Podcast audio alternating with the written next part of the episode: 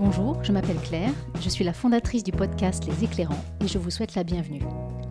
Les Éclairants, c'est une rencontre avec une personnalité engagée qui vit près de chez moi et qui n'a pas attendu le monde d'après pour se questionner et passer à l'action. Mon chez-moi désormais, c'est le Jura, mais je m'intéresse à tout ce qui se passe dans la région, du nord au sud de la Bourgogne et de la Franche-Comté.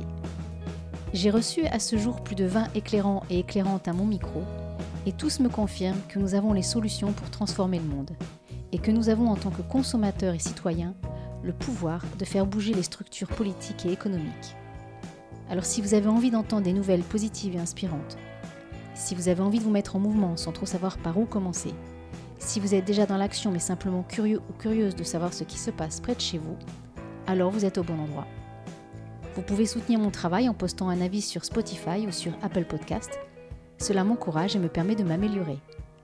Ce 26e épisode paraît en ce deuxième mardi du mois de septembre, mais je n'ose même plus évoquer le rythme de sortie des éclairants.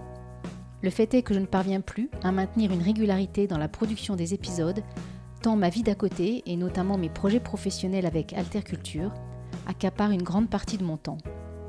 Réaliser un podcast nécessite une disponibilité et une énergie dont je ne dispose pas toujours. Alors les éclairants, ça n'est pas terminé, loin de là, mais j'ai plutôt envie désormais de me laisser surprendre par les rencontres sans me fixer d'échéance ou d'objectifs précis. Cette liberté qu'offre le podcast natif, le podcast de création, correspond davantage à ma façon d'envisager le temps aujourd'hui. Pas de pression, juste le plaisir de faire les choses qui me ressemblent, à mon rythme, pour répondre à mon besoin de ralentir. Voilà donc une raison de plus pour vous abonner à la plateforme de votre choix et ne manquer aucun épisode. Pour ce nouvel épisode, j'ai rencontré au mois de juin dernier Domiti et Morgane qui ont créé il y a deux ans une société, Apicyclette, fruit de leur rencontre sur les bancs de l'école des hautes études en apiculture de Dijon. Déjà passionnées l'une et l'autre par les thématiques environnementales, elles ont imaginé un projet alliant leur sensibilité pour les problématiques de sauvegarde des pollinisateurs et leur goût de la bicyclette puisqu'elles sont toutes deux ferventes conductrices de vélo cargo. Leur entreprise, axée sur le développement d'une apiculture urbaine, est un modèle de cohérence. L'enjeu est de sensibiliser aux conditions de survie des abeilles et des pollinisateurs au sens large, à leur importance pour l'ensemble de l'écosystème naturel et d'inscrire cette sensibilisation dans une démarche cohérente et sincère. Elle s'adresse aux collectivités, aux scolaires et aux entreprises en construisant avec chaque partenaire un projet sur mesure. Elle répond aussi bien à des objectifs de production de miel qu'à la transmission de savoir sur ces sociétés complexes dont on n'a pas encore percé tous les mystères. Mais je vous laisse en compagnie de Domiti et Morgane et je vous souhaite une belle écoute. Bonjour Domiti. Bonjour Claire. Bonjour Claire. Bonjour Morgane. On va commencer par la question traditionnelle des éclairants. Là, j'ai deux éclairantes en face de moi. Domiti, est-ce que tu veux bien partager avec nous ta première pensée ou ton premier geste au réveil? Alors le matin, généralement, la journée commence euh, souvent sur les chapeaux de roue avec le réveil des enfants. Donc euh, disons que j'ai pas tellement le temps de d'avoir des pensées euh, très éclairantes, pour reprendre le mot. Voilà, ça va souvent assez vite. J'ai un mari fromager, alors il me prépare une, une, bonne tartine de fromage fondu le matin pour affronter la journée sur les ruches.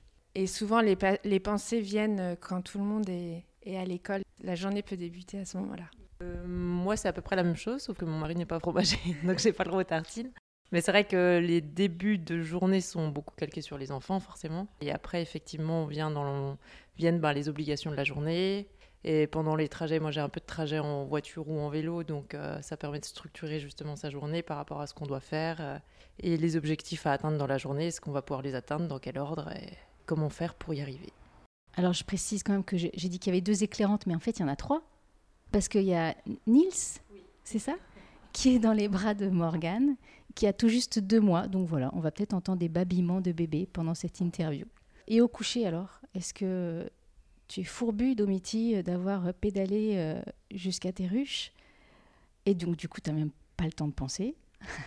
Disons que le soir, euh, pour nous, les, repas sont assez importants. Donc, on se met toujours euh, à table et c'est un moment de partage. Donc, on garde ce moment justement pour discuter de notre journée avec, avec mon mari, même avec les enfants, pour voilà, se, raconter chacun ses expériences. C'est vrai que la fatigue prend quand même vite le dessus, donc euh, après, euh, on va au lit.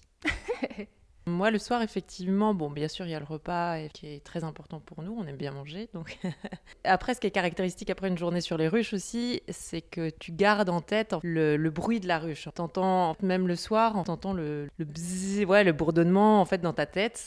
C'est assez caractéristique quand tu as passé vraiment toute ta journée dessus. Et parfois même c'est fatigant parce que même quand il plus, c'est comme un bébé qui pleure en fait. Euh, dès que t'entends un bébé, t'es sur le qui vive. Bah là c'est un peu près pareil. T'as ce bruit qui te reste dans la tête. Et moi le soir, je sais qu'après une journée sur les ruches, en tout cas, j'ai besoin d'aller me poser sur la terrasse dehors, écouter les oiseaux, essayer de changer en fait le bruit de fond qu'il y a dans ma tête parce que c'est vrai que c'est, ça peut être parfois fatigant et t'es toujours sur le qui vive à te dire ah bah il y a un essaim etc. Alors que non, en fait c'est juste dans ta tête. Alors qu'est-ce qui te révolte, Domiti? Est-ce que tu as des motifs de révolte? Alors, je peux pas dire que je suis une personne très révoltée, qui se met beaucoup en colère. Voilà, on, me dit souvent que parfois je, suis un peu trop utopiste. Je pourrais dire que ce qui me révolte parfois, c'est hum, les donneurs de leçons. je sais pas, moi je suis un peu plus dans l'action euh, pour voilà, faire les choses, même si parfois euh, bah voilà, on se trompe, mais au moins on aura le mérite d'avoir essayé. Voilà, je suis pas trop avec des grands discours, des grandes phrases où parfois euh, il n'y a rien derrière. Je peux dire que ça, ça, ça m'énerve un peu. Alors que moi, c'est à peu près tout l'inverse. moi, je suis quelqu'un de très révolté. Alors, je ne pense pas que je suis donneuse de leçons. Parfois, oui, forcément. Après, je m'estime pas non, enfin, je m'estime surtout pas euh, supérieure aux autres, ça c'est sûr. Par contre, je suis très révoltée par rapport à l'environnement, par rapport au fait que les gens ne se rendent pas compte à quel point ils se déconnectent de la nature dans laquelle ils vivent et que c'est grâce à cette nature ben, qu'ils sont là.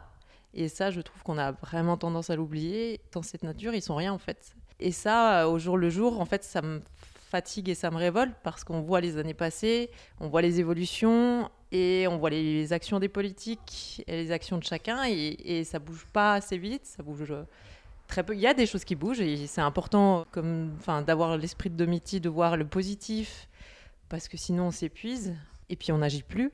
Mais euh, voilà, ça c'est quelque chose qui me révolte parce que quand vous pensez par exemple que quand vous faites du vélo, bah, vous vous animez parfois plus la santé que quelqu'un qui est dans une voiture à cause de la pollution de l'air et, ça, ça pose question et, je comprends pas que ça fasse pas plus réagir en fait les gens pour les générations, ne serait-ce que pour les générations futures, pour leurs enfants en fait. Il y a ça, il y a les politiques aussi qui vont forcément réagir. La déconnexion entre le discours et les réalités, les actions réelles. Parce que pour avoir été confronté ben, par deux fois dans mon parcours professionnel à des politiques directement, on se rend compte que ce qu'ils disent, ben, en fait, ils le font pour eux et pour être élus surtout, et que derrière, il n'y a pas grand-chose qui suit. quoi. Et ça, c'est révoltant parce que en fait, c'est eux qui ont aussi des grosses cartes en main. Chacun peut faire ce qu'il veut à sa petite échelle, et c'est bien que c'est important de le faire. Mais euh, il faut aussi que ça agisse au niveau des politiques, parce que c'est là où, par exemple, sur les pollutions, ben, il y a des, choses énormes à changer, et c'est au niveau de, la politique qu'il faut faire changer, évoluer ça. Et on se rend compte qu'en fait, les motifs, ils sont économiques, économiques, économiques, économiques, au-delà de la santé de l'homme, au-delà de l'environnement. Et ça, ça me révolte, oui, parce qu'ils ont un, certain ego et que pour leur personne et pour les histoires de sous, ben, on fait passer ça avant la, notre santé, avant même la, la santé des générations futures. Et alors à l'inverse, quels sont vos motifs de réjouissance à toutes les deux? Donc moi, ce qui me réjouit, je dirais, euh, bah, c'est mon métier. J'aime travailler euh, dans la nature, j'aime travailler avec du vivant. J'aime le fait qu'on euh, qu'on puisse pas justement tout maîtriser, avoir un certain lâcher-prise quand je suis devant une ruche et qu'il y a des choses qu'on ne comprend pas encore, il y a encore des mystères. Et je trouve que c'est beau devant une ruche, on met aussi tous ses sens un peu en éveil. En fait, c'est assez complet.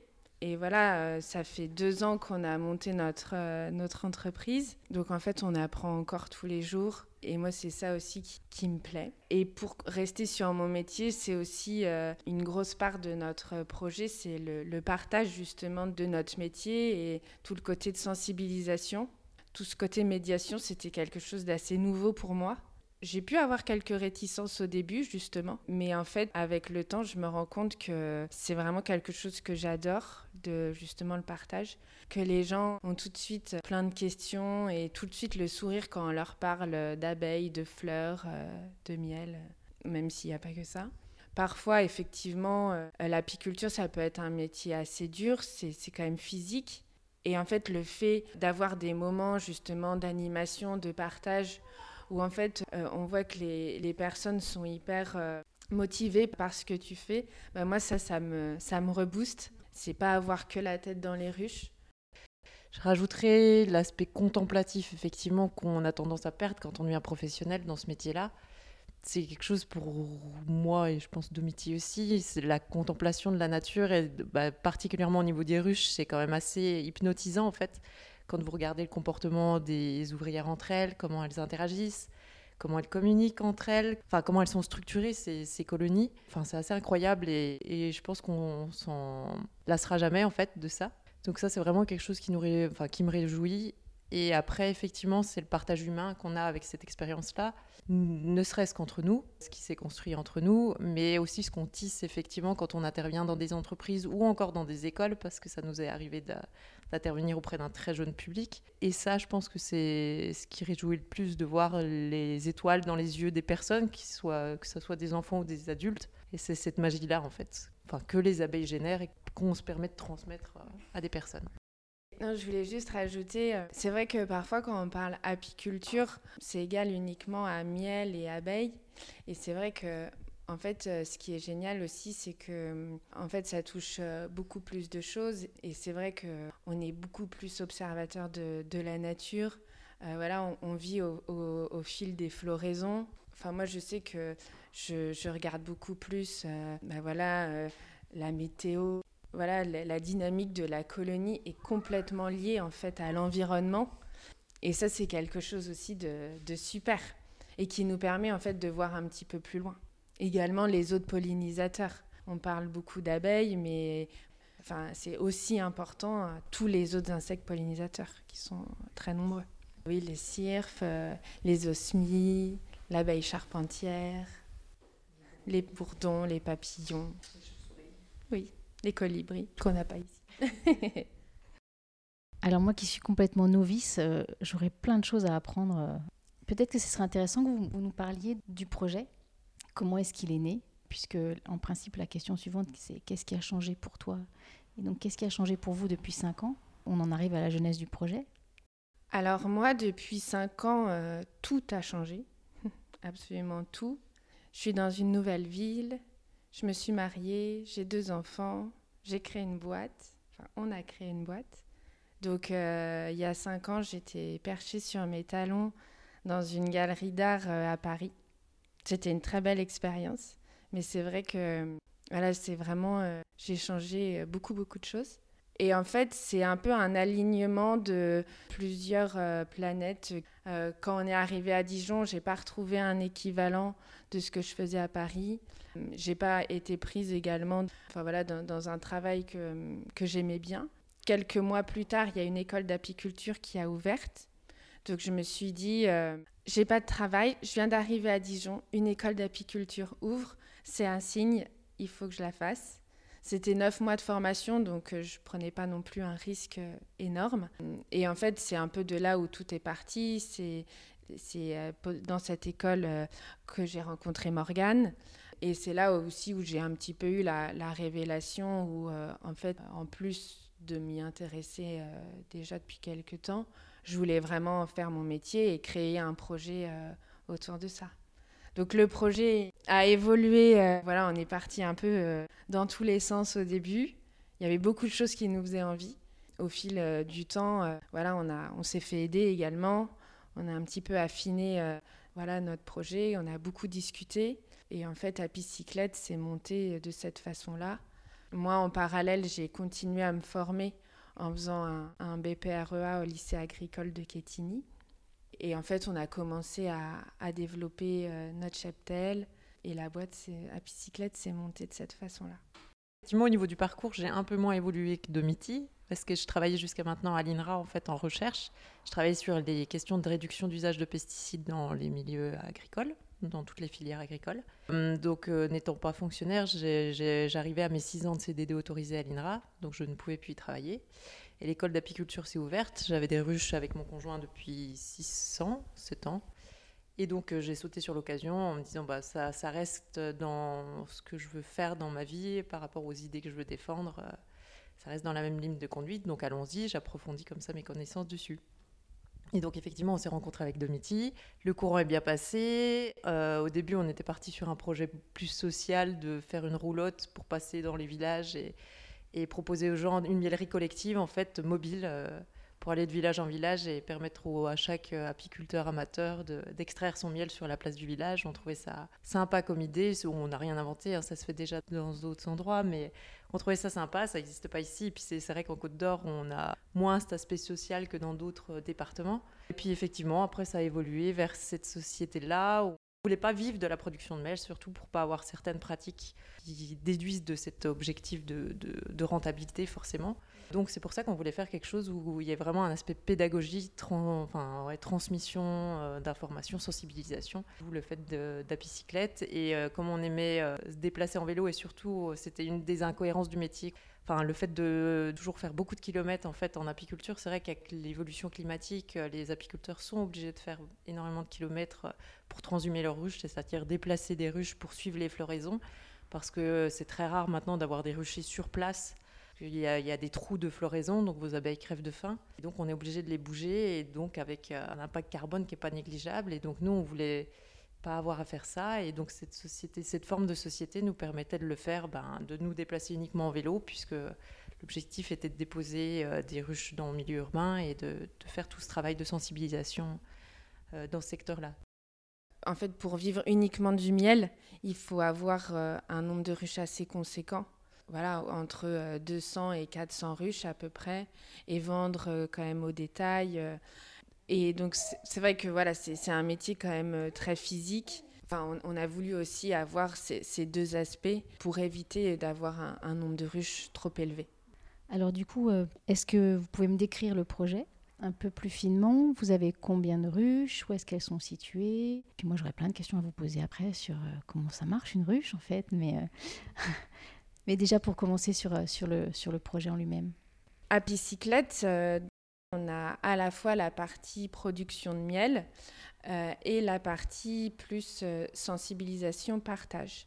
Donc on a des ruches qu'on met soit dans des entreprises, soit pour des écoles, pour des collectivités ou même pour des particuliers. On installe les ruches, on s'en occupe euh, de A à Z.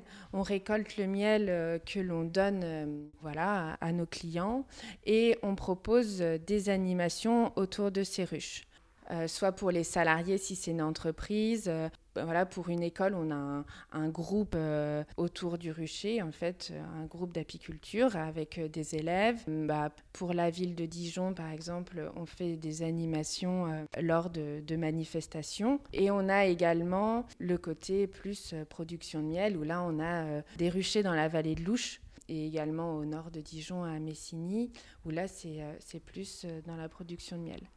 Après, euh, contrat qu'on a, euh, la prestation avec euh, les, entreprises ou, les collectivités, c'est plus dans une démarche globale. Donc nous, on propose aussi la replantation de fleurs mellifères. En fait, on ne veut pas uniquement mettre des ruches pour mettre des ruches. Pour nous, ça n'a pas de sens. Donc s'il y a des ruches à cet endroit-là, c'est qu'il doit y avoir les ressources. Donc on favorise également ça. Et c'est que, comme je disais tout à l'heure, il y a aussi euh, plein d'autres euh, pollinisateurs et euh, qui sont tout aussi importants. Donc, on propose également l'installation d'hôtels à insectes. Donc en fait, nous, les, contrats que l'on a et les, les, entreprises avec lesquelles on travaille, ou même pour la ville, et on veut un projet global voilà, que ça s'inscrive euh, dans une démarche vraiment euh, engagée euh, voilà, pour, pour l'environnement. Et voilà, souvent, bah, par exemple, il y a soit un potager participatif également qui est mis en place, il y a une entreprise où il y a déjà de l'éco-pâturage et ils ont rajouté des ruches, ou alors, bah, voilà, ils vont développer la fauche tardive sur le site. Enfin voilà, plein de petites choses, mais il faut que ça ait une cohérence. Sinon, pour nous, ça n'a pas d'intérêt et on le fait pas en fait. Oui, vous n'êtes pas une caution. Euh, si c'est uniquement pour poster sur les réseaux sociaux et que euh, dans deux ans euh, c'est terminé, il n'y a aucun intérêt. Oui, il faut qu'il y, ait une vraie sincérité dans la démarche. Voilà, mm. exactement. Effectivement, la partie de production en miel, on le fait en conduite biologique parce que ça fait partie de notre démarche et des idées qu'on défend. Et la deuxième chose, c'est par rapport à la prestation d'entreprise. La seule chose que j'aurais à rajouter, c'est qu'effectivement, on propose aussi aux entreprises euh, tout ce qui est communication. On peut faire des petits films aussi euh, pour projeter dans les entreprises. Par exemple, euh, je ne citerai pas forcément le nom d'entreprise, mais l'idée était de filmer les ruches, de mettre une petite caméra pour filmer les entrées et venues dans les ruches. Ou à un moment, il était, était question de mettre une caméra infrarouge aussi dedans pour voir comment ça se passe. Ce genre de choses pour que ça soit projeté dans l'entreprise euh, quand il y a des clients, des visites de clients. Et après, on va jusqu'à effectivement pour les entreprises à bah, mettre en pot euh, le miel qui est produit sur leur site avec euh, des étiquettes personnalisées, ce genre de choses. Alors du coup, moi, je vais rebondir sur ce que tu disais. Donc, vous avez une production donc labellisée, enfin labellisée, je sais pas, mais en tout cas en bio. Ça veut dire quoi? Est-ce que tu peux m'expliquer?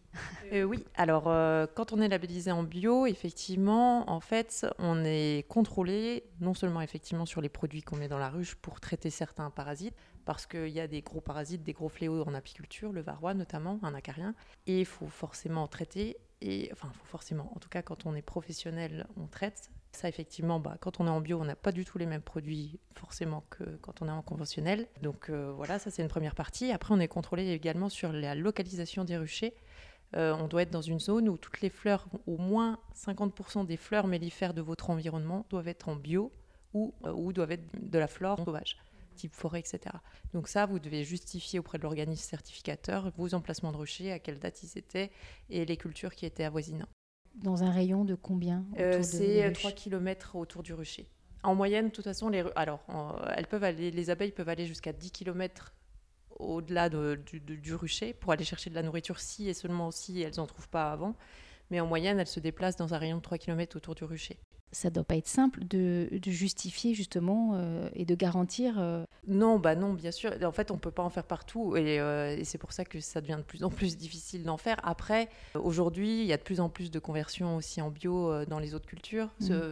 quand vous voyez autour de Malin, mm. il y a Fromanteau, au niveau de Fromanteau, tout ça, il y a énormément de conversions. Mm. donc ça devient entre guillemets plus facile, entre, enfin plus facile en tout cas, c'est très positif l'évolution que ça prend. Donc, ce sera plus facile, entre guillemets, pour trouver des mmh. emplacements. Mmh, d'accord. Mais euh, après, ce qu'il faut savoir, parce qu'il y a beaucoup de gens qui sont critiques sur le bio en apiculture, parce que tout le monde dit effectivement les abeilles, on ne sait pas où elles vont butiner. Certes, euh, déjà, on les place dans un environnement qui est plus favorable par rapport à ça. Et ce qu'il faut savoir, c'est aussi que les premiers produits euh, qu'on se trouve dans le miel, c'est les produits qu'appliquent les apiculteurs eux-mêmes dans les ruches. Donc après, effectivement, tout est critiquable, la démarche est critiquable, mais en tout cas, pour nous, c'est important de faire cette démarche-là et de ne pas mettre directement des pesticides dans nos ruches. Donc les produits, c'est les produits notamment pour euh, lutter contre le, le varroa. Le varroa. Oui. Et il y, a d'autres produits que vous introduisez? Non, non, non, non, non, Effectivement, le varroa, en fait, c'est un acarien qui pompe les réserves de graisse de l'abeille et qui affaiblit les colonies. Et quand les colonies sont affaiblies, ben, elles expriment des viroses qui sont transmises par cet acarien. Tant que votre colonie est en bonne santé, les abeilles cohabitent avec ces viroses, mais si vous laissez les acariens ben, trop pomper les réserves, de vos abeilles, bah, en fait, vous aurez des, ruches qui sont malades et qui sont vouées au déclin, à la mort. Voilà.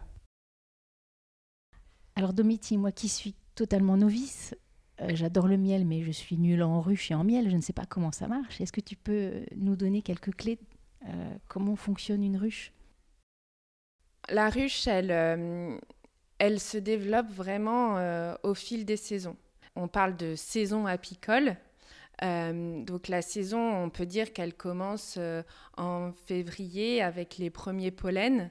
Donc ça va être les pollens de noisetier ou de saule-marceau. Et en fait, là, ça va être euh, le début du développement de la colonie. Parce qu'en en, hiver, la colonie hiverne. Donc en fait, la reine diminue sa ponte, voire stoppe sa ponte. La colonie est, en, grappe pour se tenir chaud et elle passe l'hiver euh, de cette façon. Donc euh, il y a un, renouveau un petit peu euh, en début de saison apicole et en fait elle, la colonie va augmenter et va continuer en fait sa dynamique en avril, mai, juin où en fait les floraisons vont s'accélérer, vont se vont se suivre et c'est là en fait où euh, elles vont produire euh, beaucoup de miel parce qu'elles elles seront toujours dans une dynamique euh, d'abondance en fait donc elles vont récolter. Nous on récoltera uniquement l'excédent de miel de la ruche et en fait on récolte uniquement deux fois. Donc une fois au printemps donc c'est du miel toute fleur, et une fois en été.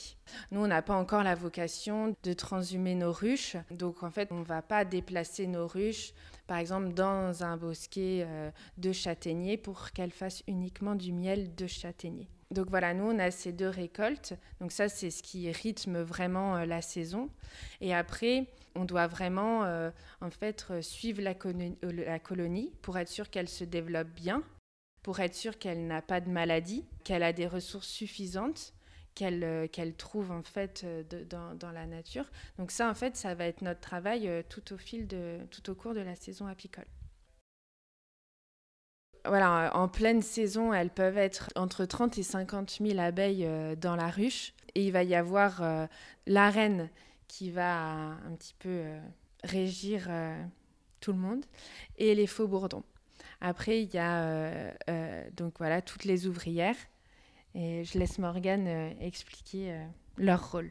Oui, donc comme disait Domiti, il y a trois types d'abeilles dans une ruche. Il y a la reine dont la vocation est de bah, faire perdurer la ruche en pondant un maximum d'œufs. Euh, donc ça va être son rôle, euh, vraiment, elle va faire que ça de sa journée, et en saison, elle peut pondre jusqu'à 2000 œufs par jour quand même, donc c'est une machine à pondre. il y a les mâles, les, ce qu'on appelle les faux bourdons, qui n'ont rien à voir avec les bourdons qu'on voit, euh, ça ressemble à une abeille, en un peu plus trapu avec des gros yeux, et eux, leur vocation, bah, c'est de féconder une reine, une, reine qui n'a jamais été fécondée, donc c'est leur seul rôle, on va dire, enfin, ils ont quelques rôles annexes, mais ils se font nourrir par la colonie, et ils, vont ventiler un peu la colonie, mais sinon, ils vont faire tous les jours des vols de prospection, voir s'il n'y a pas une jeune reine qui a envie de se faire féconder dans les environs. Et après, il y a des ouvrières, effectivement, comme disait Domiti, qui, correspondent à 80%, on va dire, même 90% de la population, ça dépend la période. Et ces ouvrières, elles vont avoir différents rôles. Elles vont toutes occuper les mêmes métiers en fonction de leur âge.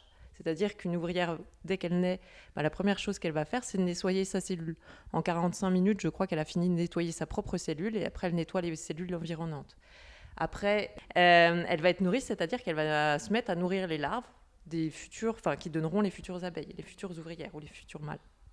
Ensuite, elle va devenir euh, cirière, donc c'est-à-dire qu'elle va développer des capacités à produire de la cire. Et elles vont s'assembler les unes aux autres pour construire ce qu'on appelle les rayons que vous trouvez dans les ruches avec les alvéoles, qui sont ces motifs si particuliers qu'elles sont capables de construire.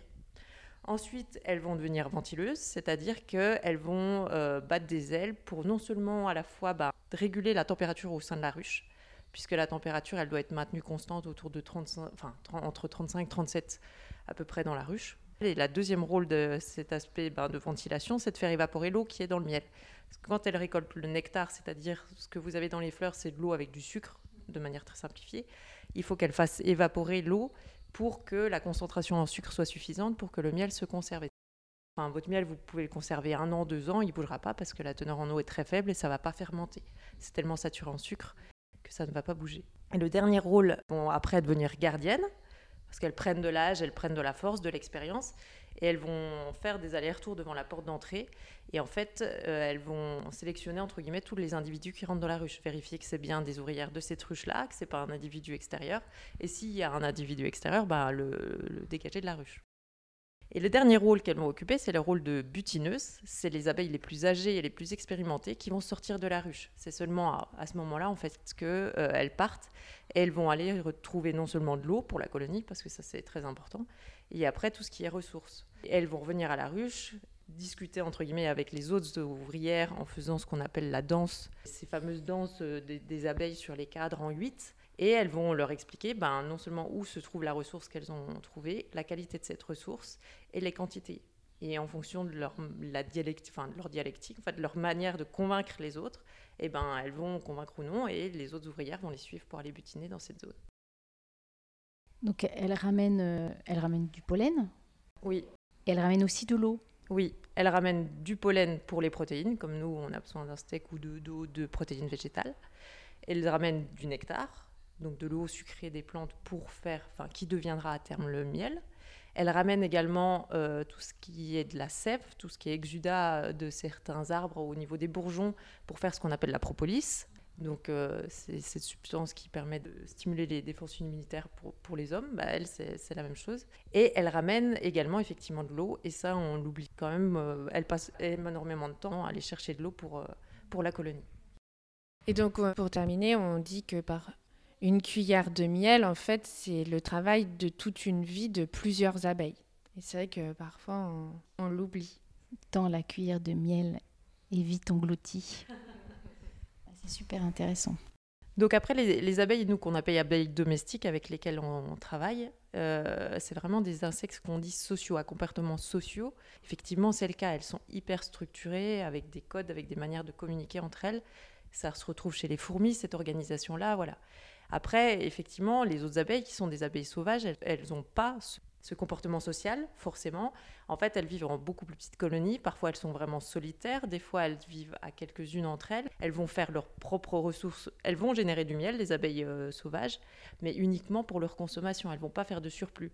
C'est le résultat de la domestication aussi de, de cette abeille-là par l'homme. Avec les sélections successives, ben, la pousse à produire toujours plus et à faire des réserves, ça n'a pas de sens d'un point de vue biologique en fait pour elle d'aller se fatiguer à faire des surplus, surplus de, de réserves alors qu'elle n'a pas forcément besoin de tout ça. C'est le, résultat de la domestication. Et, c'est vrai que les autres pollinisateurs, après, euh, ça sert enfin, je peux pas vous expliquer comment chaque autre type de pollinisateur fonctionne, mais ils n'ont pas du tout ces fonctionnements-là. Ils vont nicher euh, dans le sol et ils vont nicher dans des, dans des troncs d'arbres, dans des petits trous euh, au niveau des bambous, des choses comme ça mais euh, ils vont pas avoir ce comportement social-là, du tout.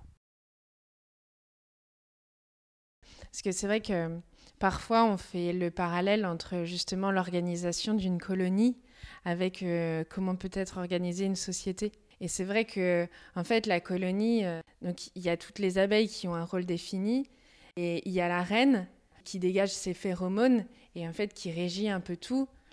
Et en même temps, euh, on dit qu'elle a tout, le temps ses courtisanes qui s'occupent d'elle, qui lui donnent à manger. Mais en même temps, si la reine est défectueuse, par exemple, si elle pond mal ou si elle est un petit peu trop vieille, bah, au final, c'est les abeilles qui décident de la changer également.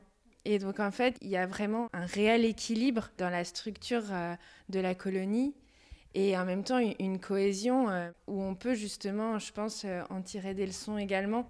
Parce qu'une abeille toute seule, elle est vouée à mourir en fait. Elle ne pourra pas se débrouiller toute seule. C'est vraiment la colonie qui est forte.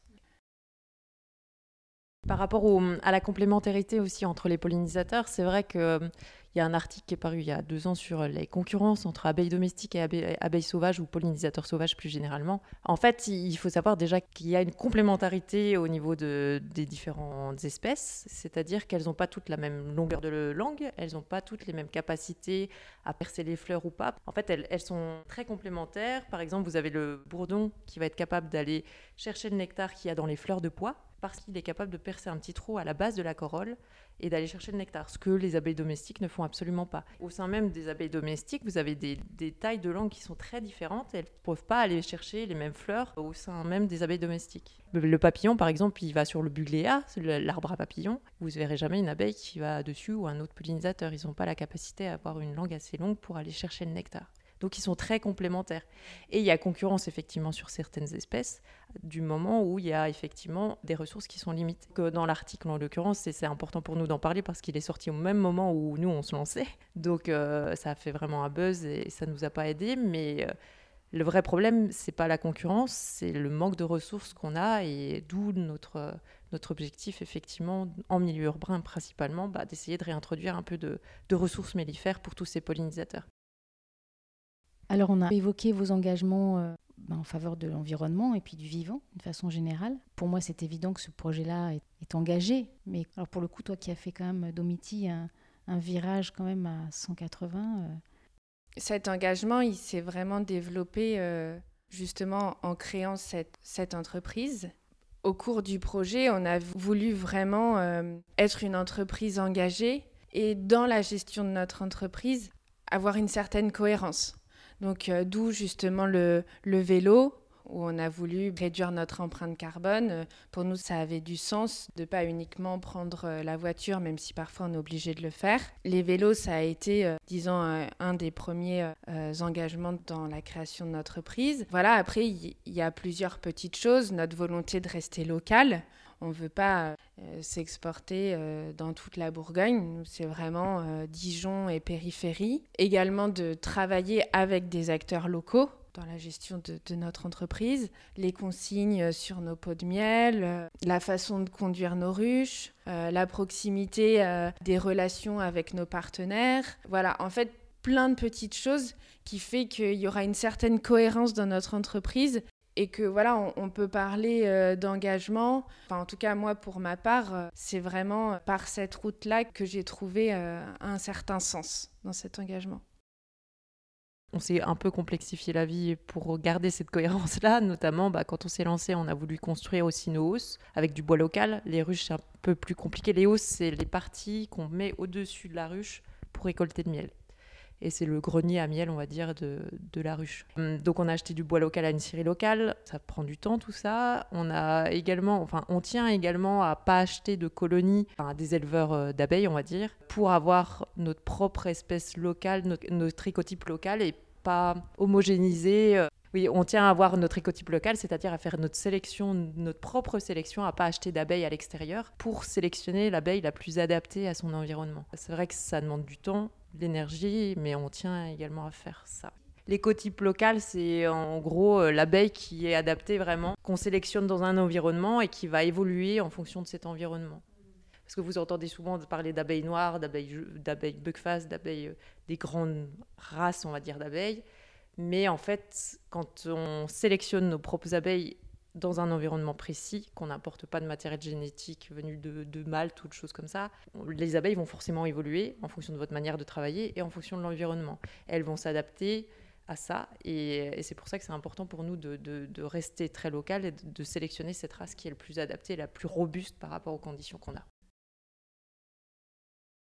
Par rapport à l'engagement, je pense qu'aussi le fait de, transmettre euh, justement aux jeunes générations les différentes animations qu'on peut faire euh, dans les écoles, etc., ça fait partie également de notre engagement parce que, euh, bon voilà, c'est juste mettre une petite graine quelque part, mais hum, c'est vrai que moi j'ai été assez impressionnée de la, réaction des enfants qui posent des questions pertinentes. On voit qu'ils sont intéressés en espérant que leur esprit soit pas pollué en grandissant par, euh, je sais pas, des questions financières. Ou... Mais c'est vrai que quand on voit justement l'intérêt que les enfants portent, euh, ah oui, euh, comment ça marche, qu'est-ce qu'elle fait l'abeille et la fleur, pourquoi, comment elles se reproduisent.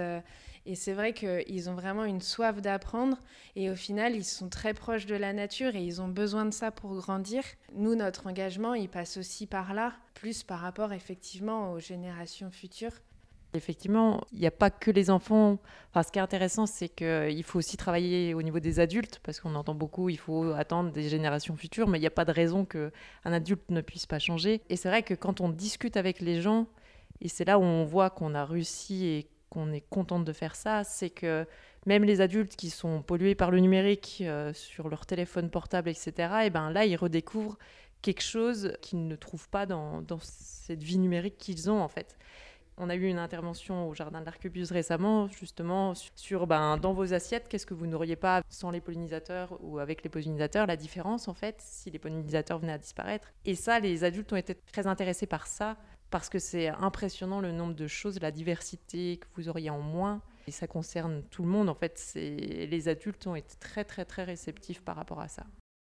Et c'est vrai que parfois, euh, on a eu la réflexion quand on installe des ruches euh, voilà, sur un terrain d'une entreprise ou même dans une école, où on nous dit euh, Ah bon, vous pouvez mettre des ruches ici Ah, et les abeilles, elles vont se plaire. Et en fait, c'est vrai que du coup, ça éveille quand même quelque chose, une certaine conscience. Et on a souvent, après la réflexion, Ah, bah, je vais faire attention à ce que je mets dans mon jardin, est-ce qu'elles ont suffisamment à, à, à manger, etc. Et en c'était un peu, euh, quand on a créé l'entreprise, on disait euh, notre volonté de reconnecter l'homme à la nature. Et c'est vrai que quand on voit euh, des ruches en milieu urbain, bah, ça interpelle un peu plus. Et en fait, oui, c'est possible. Et oui, il faut faire attention à ce qu'elles soient bien. Parce que naturellement, elles y étaient dans ce milieu-là. et c'est nous qui l'avons perturbé. C'est ça qui est intéressant également. Bon, on pourrait parler des heures, des heures entières de, cet écosystème qui est euh, assez impressionnant, euh, d'intelligence, de complexité. Mais on va peut-être mettre des ressources en ligne pour que les auditeurs puissent aller plus loin. En tout cas, merci beaucoup de m'avoir accueilli. Euh, Nils a été impeccable. on ne l'a pas du tout entendu, il a le roupille d'un sommeil profond. Merci beaucoup Domiti, merci beaucoup Morgane. À bientôt. Merci beaucoup. Au revoir. Et voilà, c'est fini. Merci d'avoir écouté l'épisode jusqu'au bout. Pour en savoir plus sur les activités de Domiti et Morgane, vous pouvez aller sur les comptes Instagram et Facebook d'Apicyclette. Si vous avez apprécié écouter cet épisode, n'hésitez pas à vous abonner sur votre plateforme préférée et n'hésitez pas à le partager. Vous pouvez m'aider à faire connaître ce podcast en glissant un avis sur Apple Podcast et maintenant sur Spotify. Un grand merci d'avance. Vous le retrouvez également sur Podcast Addict, Deezer, sur la plateforme Ocha, ainsi que sur mon site internet alterculture.fr. D'ici la mise en ligne du prochain épisode, je vous souhaite de pouvoir ralentir, flâner, humer. Bref, prenez soin de vous et à bientôt.